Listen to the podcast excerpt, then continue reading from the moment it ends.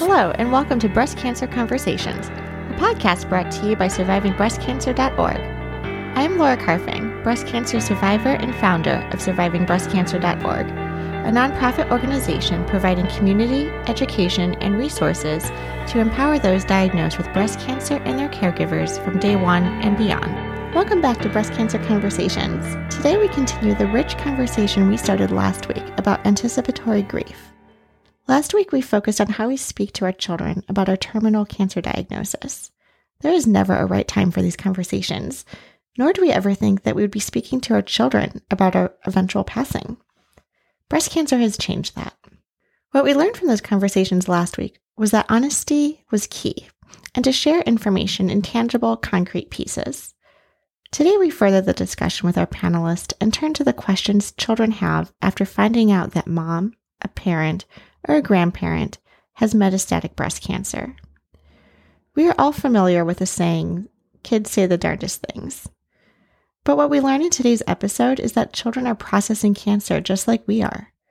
They are at various developmental phases of curiosity and being able to connect the dots. Sometimes the questions they ask can even be heart wrenching, as children probably understand more than we know, or more than we'd like to admit that they know. In case you missed last week's episode, let me take a moment to introduce our panelist. But before I begin, I'd like to thank our sponsors for this episode Citizens. We know how important clinical trials are for any stage cancer, but especially stage 4. We know how hard it is to find the right one. Your health information is key to unlocking treatment options. That's why we're so happy to tell you about our friends at Citizens. Citizens is a completely free online service that helps you gain access to all of your medical records and now can also help you explore clinical trial options. Curious to know what clinical trials you're eligible for? Join Citizens for free and find out. You can find out more at citizens forward slash SBC trials, and I'll link to it in the show notes below. And that's citizens spelled C I I T I Z E N dot com forward slash SBC trials. I am pleased to welcome back to the show Amanda, Anne, Ginny, and Abigail. It's great to be speaking with all of you again. Anne is just a few months shy of turning 50 and has been fighting cancer off since 2009 when she was diagnosed with DCIS at stage 3. She was diagnosed metastatic in 2016 after several amazing years in her early 40s when she was thriving at work, home, and with her health. With lobular cancer in her bones, things changed fast. Being diagnosed metastatic at 45 was devastating, and Anne has worked hard to make the most of a crappy situation. In early February of this year, she went on long term disability, which has been a huge blessing that allows her to spend a lot of time with her family. She has twin 16 year old daughters, Rose and Grace. Thanks for being with us today. Next, we have Ginny. Ginny is the executive director of the Inflammatory Breast Cancer Research Foundation, a grassroots lay advocacy organization dedicated to improving the lives of those touched by inflammatory breast cancer. This is done by fostering innovative IBC research, educating stakeholders, and tirelessly advocating for both patients and survivors. IBCRF is a web based organization relying on a group of volunteers working from their own homes. Following a diagnosis and treatment for IBC in 1994, Ginny became involved in breast cancer advocacy while still working full time as a mental health nurse. We are pleased to have Ginny on the show today. We also have Amanda. Amanda is a proud Florida native born and raised in Winter Park, Florida. You may actually recognize her story on survivingbreastcancer.org, where she shared her experience with metastatic stage 4 breast cancer. She is a three time UCF graduate, obtaining a bachelor's, master's, and doctorate in healthcare administration and health leadership. She is currently an assistant professor at Advent Health University and teaches both undergraduates and graduate students pursuing degrees in healthcare administration. Apart from career, Amanda takes great pride in being a mom of two boys Luke, age 14, and Jimmy, 19. She and her boys enjoy traveling, hammocking, hiking, going to the beach, and spending time with her adorable Labradoodle, Lincoln. Our conversation today is moderated by Abigail Johnston.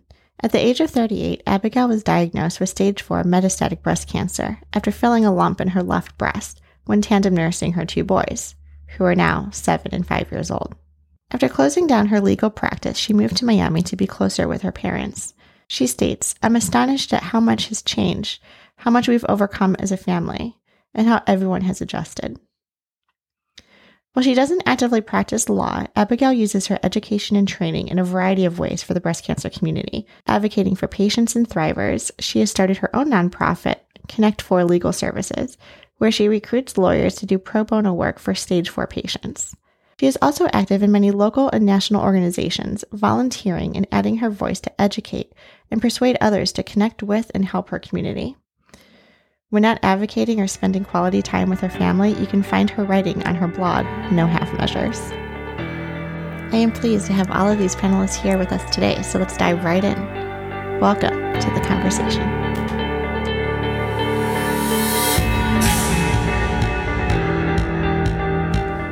The way we talk about our diagnosis to children at any age really requires us to prepare. I love the focus we're taking right now on the correct language and understanding different developmental phases of our children.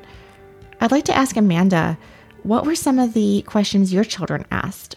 What were some of the hardest or easiest questions that their minds were curious to know about when you were sharing your story with them?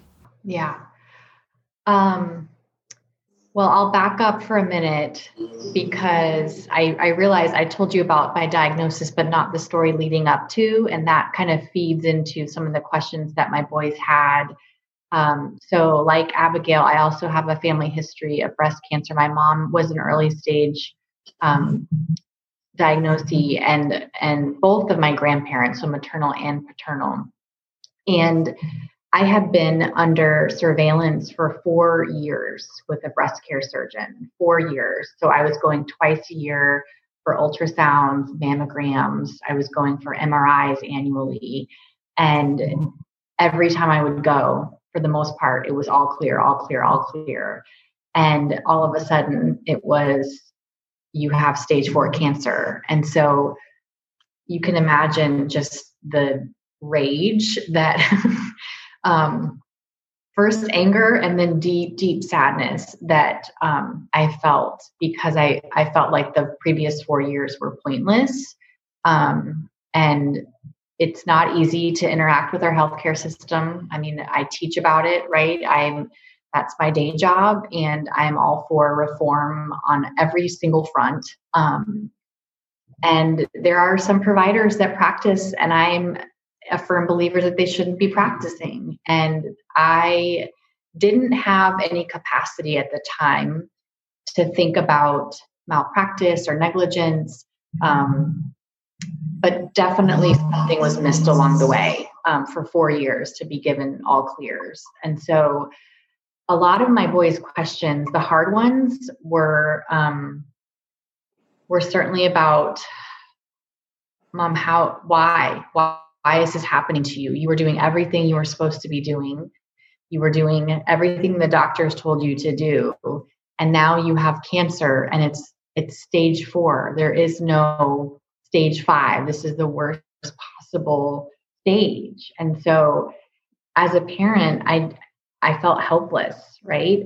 Um trying to honor right the question because it's a question that I had too and and to to be able to meet them in that grief and um, just how they were processing through that um, without answering and being you know full of rage and you know having having that moment together.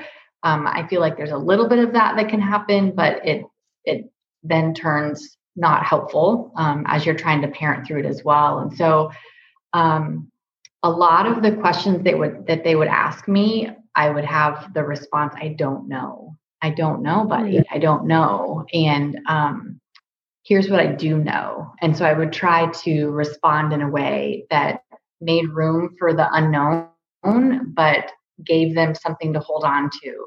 I don't know why I, it's it was missed in in the, the previous four years, but I do know that I am an advocate for my health and I am taking uh, a front row seat and I'm driving the, the bus, you know, all the metaphors, right? And I, I'm going to make sure that nothing else gets missed. And so those were hard questions um, when they ask things that I don't have the answers to. I might be the one living with it, but they are too. Um, they are living with it, and they're living with um, they're living with the unknown, and that they're still very young ages are trying to find ways to um, be secure in that. Um, and it's really hard um, because I've had to surrender so much and I'm watching them surrender so much. And um, it's difficult. But I would say probably the hardest questions are. Um, are about what happens when I die. And, um,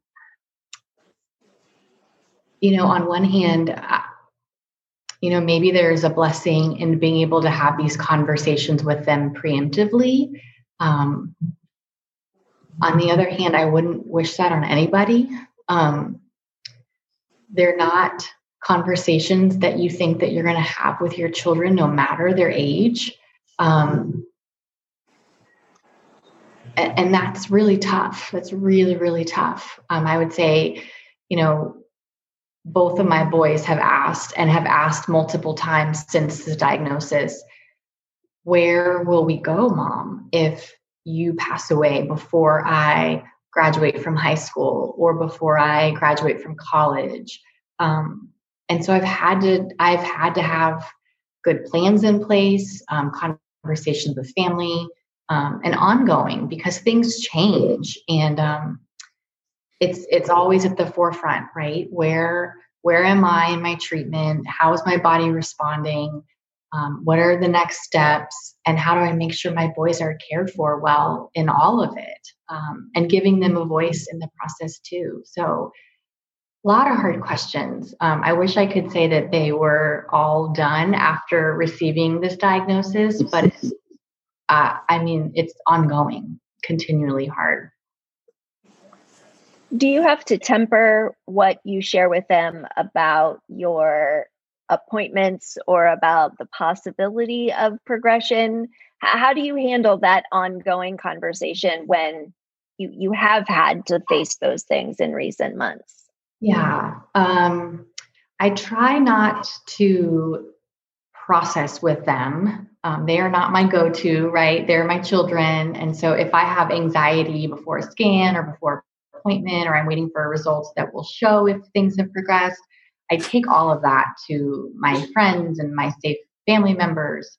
Um, the things that I talk to my boys about are really more concrete. You know, I had an appointment and this is what we talked about, or um, I got my scan results and this is what um, this is what we're working with now. So trying to minimize some of that anticipatory anxiety, you know, fear, unknown, all of that. So when I come to them, there's a clear there's a clear direction, or at least a clearer direction than if I were just to be, you know, throwing things out and processing with them. So I, I try to go to them when there's concrete news and then let them know what the plan is. Thank you for for sharing that. Ginny, could we come over to you to talk about um, what was the hardest question that you've received from a child or a grandchild? And then what was maybe the most profound question? And they could be the same ones um, that you've gotten from a child or a grandchild. In the context of cancer. Sorry, I should have yes, said that. I've, I've made that assumption. Because my I've I've spanned such a long period of time now since that initial. Um, I should preface the thing with um, what I'm going to say with this piece that I wrote a letter to that grandchild when I got to a year from my diagnosis. I thought my time was was probably pretty limited, and I wrote letters to people that had been meaningful um, and who had been really helpful to me during my my treatment time and um, I wrote one to her. She wasn't, you know, she was just a little over a year old at that time, and not knowing when she would be able to read that, but definitely not at that age. Um, I wrote it, sealed it in an envelope, gave it to my husband, and I said, "When you think it's appropriate, please give this to her." I said, I don't anticipate being around then. And I said, put it someplace safe and you give it to her. Well, as time went by, you know, I she got to be like 10 and I thought, man, I can't believe I'm still here, but I have that letter, but nah, 10, she's not ready for that yet. So again, I'd say just keep it there. And I kept putting it off and putting it off. And she was going to get married and she was 20 and chose to get married the day after my 20th anniversary of my cancer diagnosis. I took the letter to her when we went to help with the wedding preparations. And such an experience that was as we, I gave her the letter. And of course, it was a lot of tears, but it was, I had no idea. I couldn't remember what I'd written in that letter 20 years later but that was such a neat experience. But the questions that raised by some of her younger siblings, you know, why are you crying? What are you crying about? And they would notice my tattoo marks from my radiation, my little dots. And my daughter was made made it very clear I was not to call them tattoos. I was to call them something else. So they were my cancer dots and trying to help some of my younger grandchildren understand what I had been through was really challenging because it it didn't compute to them. They only knew me as healthy. Um, and fortunately, even my two oldest granddaughters, who are now 20, 26 and 24, don't remember. I mean, the 26 year old was was a baby. Um, but they don't remember that time, of course, and her, her younger sister doesn't at all. But my daughter was diagnosed with early stage aggressive breast cancer at 27. So that brought everything back when that happened. So the two older girls um, were around then. The others, of course, were not yet. But what that brought up lots and lots of questions because by then they knew that many of grandma's friends had not lived. And the fact that I was alive was helpful, but helping them understand that hopefully mommy would do fine too, like grandma had. But I realized how much they've been affected by what I do, even though we live mm. 100 miles apart. They know the older ones, especially my third, my granddaughter who's now 13, has really gotten interested in what I do and asks me a lot of questions and um, wants to understand better about cancer. What does that mean? Why why do you do what you do? And I think it's had given me an opportunity to hopefully help them understand a bit better. I've been the one that took my two oldest granddaughters out when they were about 14 and 15 for coffee to talk about are you afraid? Now that you're mm. getting less, the fact that I had breast cancer and your mother had breast cancer, I thought they wouldn't ask their mom, but they might talk to me about it. But I think trying to help them understand has been challenging. You know, the good news is I've done well, but every time I was in the hospital earlier this year because I had two massive blood clots in my lungs. I almost died. Mm. And the terror that came up again because they were convinced the cancer was getting me and having to help them understand this wasn't it wasn't cancer it was actually in my case much scarier than my cancer has been. But um, i think again um, we were talking earlier about the importance of being honest when um, they saw pictures of me with all this stuff going in my jugular vein with the blood clots um, for me to text and say, you know, I know I look scary with all of this in my neck, but you know, I'm doing okay, and um, you know, don't worry, I'll I'll be able to talk to you on the phone tomorrow. Younger kids, in particular, think everything that happens is their fault because the world revolves around them.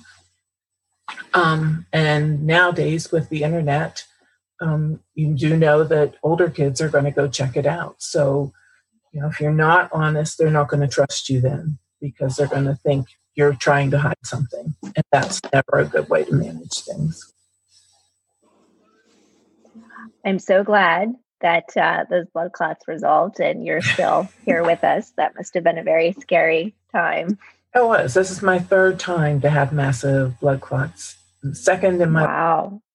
Before it was a two and a half inch clot in my inferior vena cava. So it looks like I'm wow. coagulated for life. wow. Well, and, and I, I would be remiss if I didn't say that um, once you've been diagnosed with cancer that you do have a higher than average risk of blood clots and a lot of times uh, the medications we're on can raise that risk as well so anybody who has been diagnosed with cancer or had cancer treatment needs to be alert to those things um, but you're also you. at risk for another uh, type of cancer since i had endometrial cancer last year after 20 some years Yes. The good news is I got to live long enough to have a second one.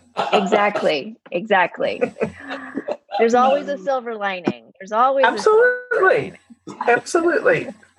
All right, Anne, can I um, pose the same question to you um, about hardest question, most profound question, or questions that your your twins have brought to you since your cancer diagnosis? Well, I think the the best questions I think are when they they ask questions they're just totally normal because then it just feels like they're getting that sliver of normalcy as they develop their own breast as they you know start to become young women. Um, so that's been interesting. I think the hardest questions have been, and since I was diagnosed the first time in 2009, they've seen both of their grandmothers um, have cancer one of their aunts have can- breast cancer. Several of my friends, now a whole, you know, nearly everybody I know on the on the internet seems to have breast cancer. Um, their father to have cancer, and so after someone called one night to give us their, you know, that they had been diagnosed and asked their questions, one of the girls asked me, "How old do you think I'll be when I get breast cancer?" Mm. Oh, and that just ripped my heart apart because, my, of course, my hope is we find cures that you know and that and that was part of my answer you know that's why i'm doing the advocacy work that's why i think awareness is so important and you will be scanned regularly um, but i think that that night was probably one of the lowest nights just watching from their perspective everyone seems to have it and um and i miss the days of being naive and um and i hate that that's been taken from them that's one of the things that i definitely grieve is that um that they they're so familiar with what breast cancer is and what it can do and why it's so difficult to cure. Mm-hmm. Um, and then, of course, the other one that's really obvious is, um, you know, will you die from this? And, you know, I think when you're initially diagnosed and going through chemo and you have those hot spot moments when you're in the hospital or it progresses, or I've been in the process of changing treatment for the last few months, I think that that one's the other one that's been, you know, really hard of you know, balancing that we all die sometime, um, which, you know, seems so cliche with we're doing everything we can so that that doesn't happen. And, and that you will never be able to say that I quit trying, like that I'm doing everything in my power to continue pushing that needle as hard as I possibly can. So, and then the other thing that I would say is, and I think, you know, others have touched on this as well, you know we've we've talked about washing your hands and being careful and especially in this covid environment one of my daughters is extremely sensitive to she is terrified that she is going to bring something home at the same time she's a 16 year old girl who's all about me and wants to get out there and live her life and and i honor that you know in so many ways and so we've had a lot of discussions this year about you're going to be exposed at school you're going to be exposed when you're out there in the world. Um, and if you bring it home, you're not the reason that the family gets sick. Like, I don't want them to live with that guilt. Um, that's probably my biggest fear right now is if we do get sick, you know, I hope that we can't tell where it comes in our house um, because I don't want them to live with that. And and that's such a burden that I see, particularly for one of the girls. Um, and and she does all the you know she wears the mask she's very good at that type of thing and she has a lot of empathy as amanda pointed out earlier i think they've learned that by living in a family that's had somebody terminal for the last four years but sick for many years off and on before that. So you know i think to me that's the i don't have a good answer for that other than just to keep talking about it and making sure that there's that open environment and open door we can talk about anything and we don't hold one another. You do your best you can and we all know that you know there it's a possibility and we're going to have to live our lives within that. And that's a bit, that's been a tough place to be this year. There's no easy answers for that one have you found anne that this time of of uh, progression and having to change medication has it affected your children differently I'm not sure that they see the day in and day out differences of it. Because um, I went from Ibrance and Faslodex, I was on that for about three and a half years. And I just started Afinitor and Letrozole, I think, or whatever they put me on with that one. Um, so I'm just like, I've done all the mouth sores, lost weight because you couldn't eat for a couple weeks, um, all that great stuff. I definitely see that that there's like a layer of fear in there in them of okay if mom's not eating a that's serious because i love food um, and you know what does that mean and how how can we help with that so mm. um, you know i definitely see that in them all right well we are going to shift gears a little bit and talk about the more tangible i'm talking a lot about talking about managing emotions. Um, and I can say for a parent of younger children, I'd say the the majority of the work that we do around that is helping the boys to identify and name their emotions. Um, because for the little guys, they're not always able to articulate um, those things. And so um, I did want to recommend if anybody has young children that if you Google conscious parenting um, and the feeling buddies, um, that's been really helpful. They're these little dolls and they have different expressions on their face. And that's pretty much all they are is just kind of a, a vague doll like body, but the face is pretty much the only thing that is, um, you know, detailed.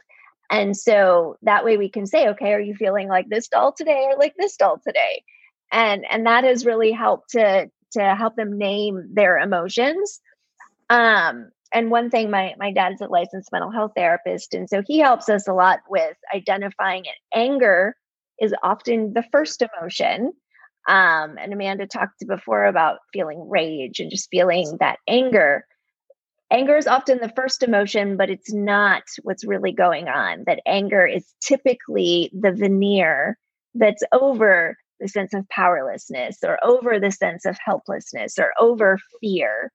Um, and so I have found that for, for my kids, because they're little, because they often interact physically, that a lot of what we have to do is sit with them in in that emotion although i am sure that that is also something that works for older kids and adults as well just to be present with someone not fixing it not telling them what they need to do with it but just sitting there with their emotion we do a little bit of you know okay are you feeling this way buddy? Are you feeling that way? Um, which is helping give them a different vocabulary. Um, and frankly i feel like it's given me a better vocabulary to talk about my feelings. Um, there's something about trying to help someone else articulate something that then makes it more real for us.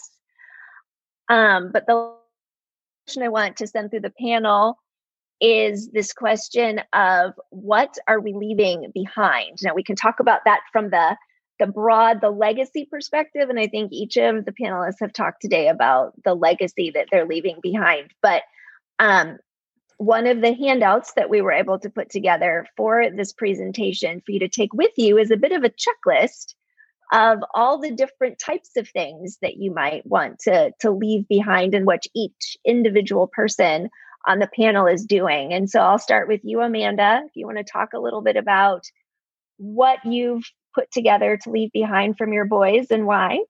Yes, yes. Um, and of course, this is in process, right? Um, I I'm a writer, and so I I have little notes and journals and and books and little things that I'm writing for each of my boys. Um, just things that I've learned along the way, and um, you know, memories I want them to hold on to, and so I have I have those things going for them.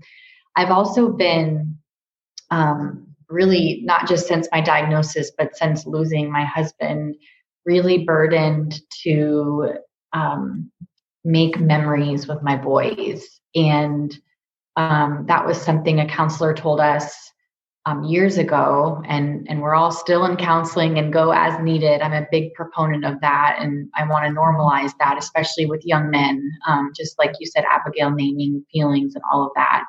Um, but something a counselor told us was always have something to look forward to. Um, and that can be hard when you're faced with a diagnosis like this. But that meant that we did a lot of traveling and and even staying local. You know, we're in Orlando, so we'd go to the beach and stay for a weekend, or we'd drive a few hours and um, go see a new a new area, or drive to the mountains. And I felt like every break from school, every holiday, you know, we were we were packing in something to do to make memories and um, that has continued after this diagnosis um, within reason. I've had, you know, we've had to accommodate different things with bone meds and cancel a ski trip and things like that. But they love they love the water, right? So we can go to the beach. And so a lot of the leaving is memory making and then capturing that through Instagram or making um, chat books. So pulling in pictures and captions and having um, multiple sets of these books so they each have their own set of memories of things that we've done together. Um, and so trying to be intentional about capturing those memories, but also being very specific toward each of them um, individually and and really using the time to tell them what I want to tell them. And so ultimately, I'd love to write a book that's in my um,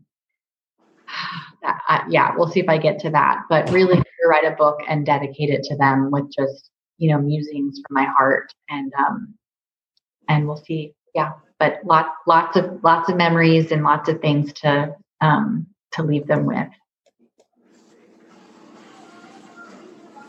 Oh, you're on mute. You're speaking that into the universe here, Amanda. That means that we're all going to hold you accountable to writing that book.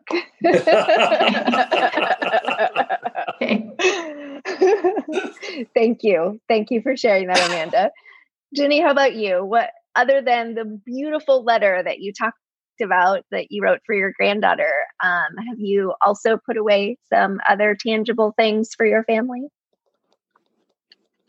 Things have changed so much in the time period from when I was diag- initially diagnosed till now. You know, social media didn't exist back in those days. um, so one of the things I started doing was taking lots more pictures than I probably had before. In fact, I drove people crazy at family gatherings, making everyone sit down for family pictures. Um, because my mother in law died just exactly a year after my diagnosis. Um, March of, of each year for the for four years in a row were just these. I knew something awful was going to happen. You know, March one year, my daughter tells us she's pregnant, wants to get married. The next March, it's you know I'm diagnosed with breast cancer. The next March, my mother-in-law dies after two massive strokes at age 70, and I'm like, you know, forget March. I'm done with it.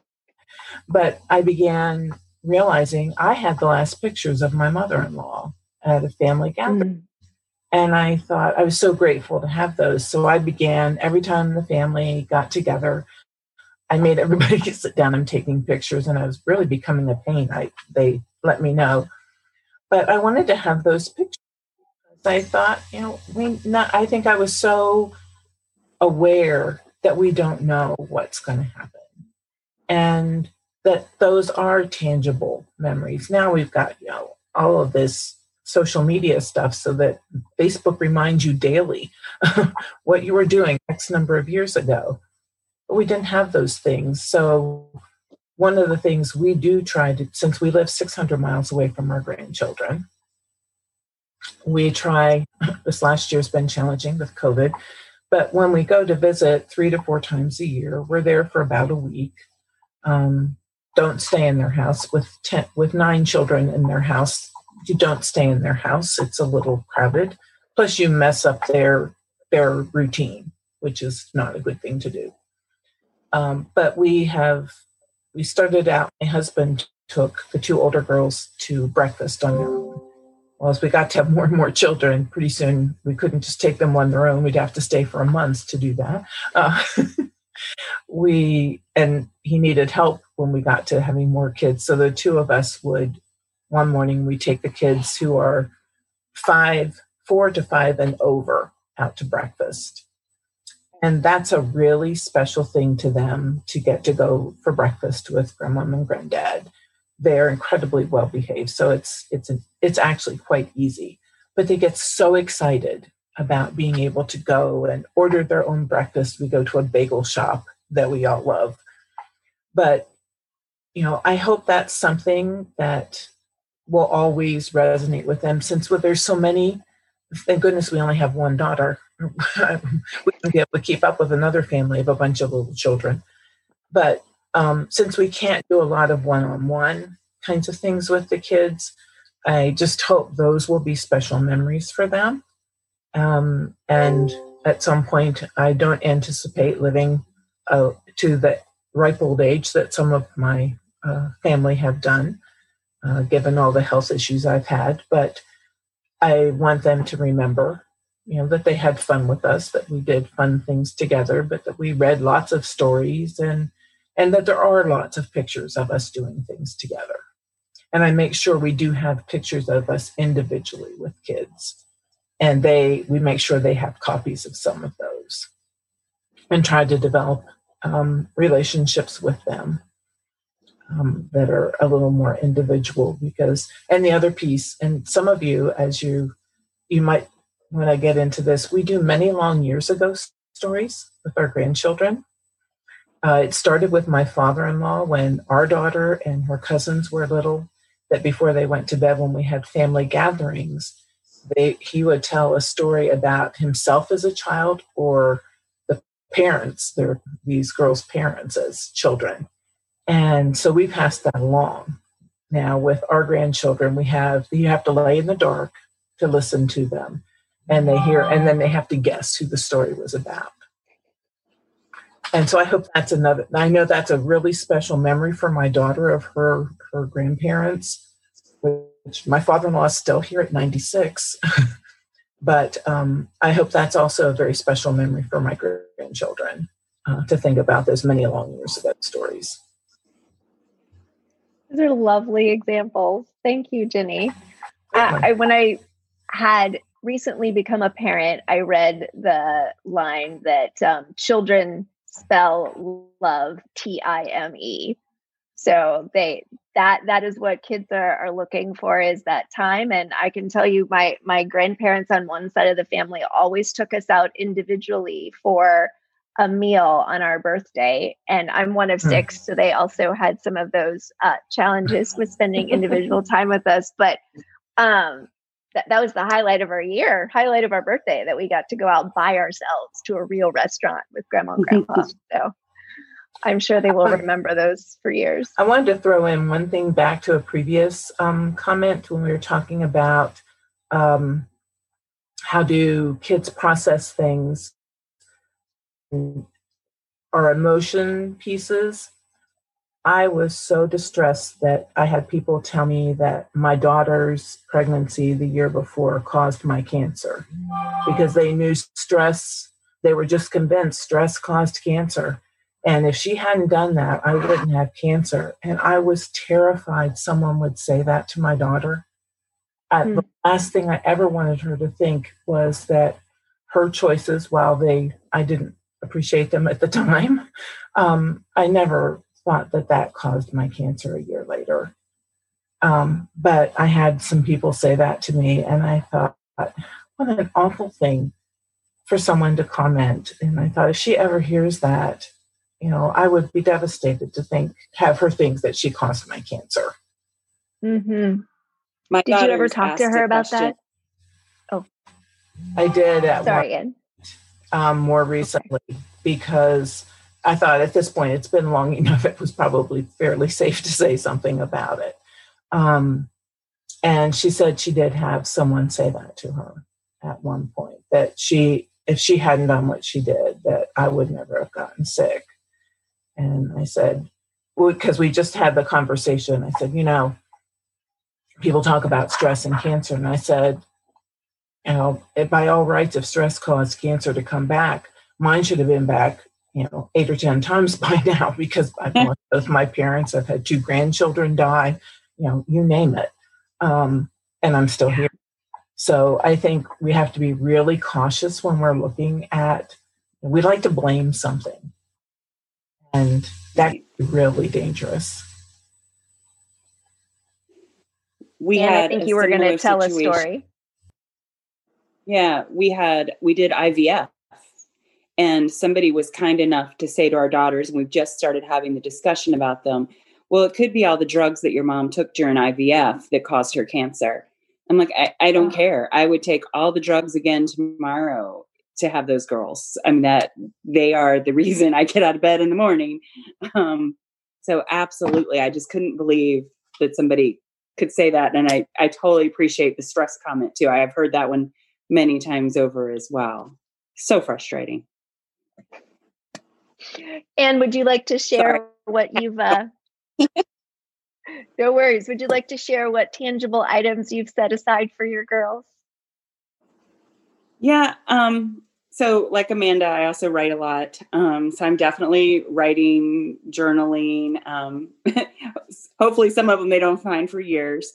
But um, a few years ago, as we started doing more and more experiences very intentionally, I started collecting postcards. And so if we came back from a ski trip or the beach, I would, the last thing I would do is go buy two postcards and I write a note about what I loved about them at that time while we were there. And so there's just a whole box full of postcards of trips that we've done together. And then it kind of grew from there. So now, like, you know, I have one of my daughters really wants to go to Iceland. So when somebody went to Iceland, I asked them, just could you pick me up a postcard from there, a blank postcard? And so then it started where there's more aspirational ones as well. And it's, I found it really daunting to write the letters. Um, you have to write letters for Inheritance of Hope, and I've done that, and I've done it a couple times now. But I think the postcards are just kind of a nice snippet way, and maybe those are chunks that they can you know, look at one or two and put them away until they're ready to to pick it up again. And then I, I've kind of had a, a wish list of things that I want to make sure that I get for them and tuck away, like a graduation gift from high school. Although I really hope I'm here next year. Um, but you know, whether that's earrings or a necklace or whatever. And then at the same time, I want them to have like a little bit of that sense of humor. And so one of my daughters always loves those fake geese that people put in their yards. Um, and she's like, when I buy my first home, I want a fake goose. so I, I have a fake goose in a box that only my husband knows is there, and it's, you know, in 30 years or 10, 15 years when she buys her first home, please make sure she gets this fake goose that she will look at it and probably scratch her head and go, why did mom leave me this? So I have written out how many times she's, you know, commented driving down the road that she can't wait to have a fake goose in her yard one day. So and her her sister will be mortified. So um, you know, I'm trying to figure out what's the exact right type of thing for her as well. So um, you know, I think it's important to treat them as individuals throughout throughout the whole thing. So um, that's been really important. But a lot of letters. Um, I quilt, and I've tried hard to start on baby quilts for those granddaughters that I'm pretty sure granddaughters, grandsons that you know medically I've been told you probably won't see that happen. Um, I'm having a hard time cutting the first piece of fabric to start on that. And maybe that's my winter goal for this year. But, you know, I think it's, you have to kind of figure out the pacing too. I don't want it to become like this death cloud over me all the time either. So, you know, I try and do a few things here and there and then set it aside for a while. So Thank you for sharing that. I, I, think it's so important to remember that um, in putting together things that you would leave for anybody, you know, don't don't forget to be who you are. And if a sense of humor is part of who you are or how you deal with things, that just where it goes back to telling kiddos honestly what's happening, I think having whatever you do mm-hmm. reflect who you are it is so important. Um, kids are so good at figuring out if something's genuine or not, right? Um, so I wanted to show you guys uh, the boxes that I have prepared for my boys. So this is just a it's a card box for it was actually for a wedding. Um, so I got each of them the box and had their names put on it. And um, in addition to um, letters, um, and the handout that we uh, put together for you guys actually has a whole list, almost a page full of ideas for times that you might get a card for. So things, um, and to Anne's comment that sometimes a whole letter is hard to sit down and write, but a postcard or a card, like say for graduation or for their first baby or when they got their first job or all those times, the way I've tried to think of it is all the times when you would pick up your phone to call your mom, having something to open for that particular moment. Now, certainly we can't think of everything. Um, so I've got some thrown in there that are just, you know, whenever you need an extra or pick me up or whatever. Um, and so the idea being that on those times where you might reach the, the phone to pick up, um, reach for the phone to call your mom, that you could reach into a box to pick out a card. Um, I've also found these um, super cool little books where you like fill something in. This one is what I love about being your mom. And so this one, it's you've got the sweetest blank I've ever blank. Right. So this one is for one of my boys and as the sweet you have the sweetest smile that I've ever seen. So I, I like these because they have little um prompts. Um, and I've also gotten a couple of these. This one was just off of Amazon. This is called My Mom, Her Stories, Her Words. And again, it's just a prompt that then you can write. So this one is Mom, who were some of your favorite relatives and what made them special? So that um, I've I've also found to be helpful again with the prompts. Like instead of just sitting down with a blank sheet of paper, because I could stare at a blank sheet of paper for hours. Um, what I've also tried to do is when I am particularly low about something, um, dancing with my boys at their wedding. Not sure that that's going to be in the cards for me, but when I am thinking about something like that, I try to sit down and write a letter for them to open at that moment. If I don't get there, if I'm not physically there, they would have something to open uh, in that moment. So um, I think all of those things are it's it's so individual, and what ends up resonating for you is not something that might resonate for something else. Um, a friend of mine who lost her husband to cancer um, told me at the very beginning of my diagnosis that it's important to remember to save pieces of you in a variety of different ways. And so, certainly, writing something down is important, them having your handwriting on a piece of paper, a card that you selected, but also not to forget to preserve your voice. And she told me about how there was this, you know, back when we had answering machines with tapes, um, that there was this tape of their answering machine message. And it was literally her husband saying, you know, leave a message for blah, blah, blah. And they played that over and over and over and over again until it was worn out. Um, and so that does remind me that we are all three dimensional or 12 dimensional or whatever dimensions there are but that we're more than just what's on a sheet of paper. And so remembering to preserve your voice as well. Um, and there are a variety of um, companies that can help you do that. I did um, a video through, it's called Thru My Eyes, uh, T H R U, My Eyes. and they are um, a nonprofit out of New York. And back when I did it, you know, it was on Zoom and it was this weird thing that someone was going to interview me on Zoom. Well, obviously that's much more commonplace now. And a video through through my eyes was simply my face, my words. It, they um, engage licensed mental health counselors or psychologists to ask the questions. But there are so many other things that you can do on your own. I mean, even just to the point of videoing yourself on your phone and just talking about what whatever comes to mind so that it's you, your mannerisms, the the word choices that you would have. That's just another piece of of who you are.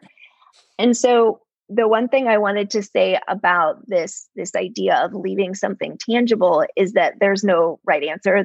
There's no wrong answer. It's mm-hmm. just your answer.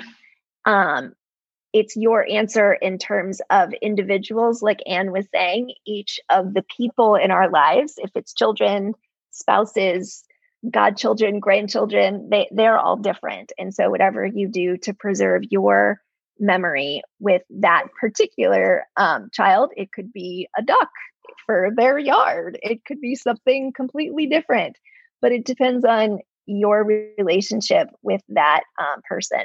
And so, just like we've talked about not talking to kiddos or talking to other people, that honesty is key. I think that how you leave and what you leave and why you leave, those things, whatever they are, to whoever it is, that the, it's important to be genuine there too. And it's important for it to be a real reflection of who you are.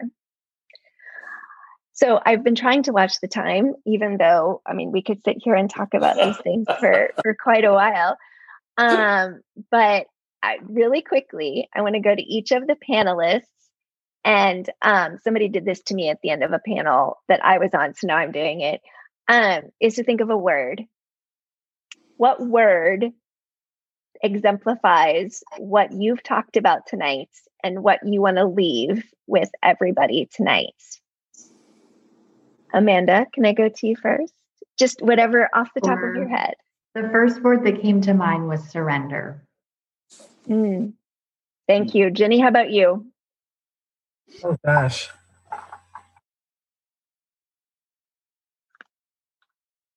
Uh, genuine. And what about you? Tough question. Um, nurturing.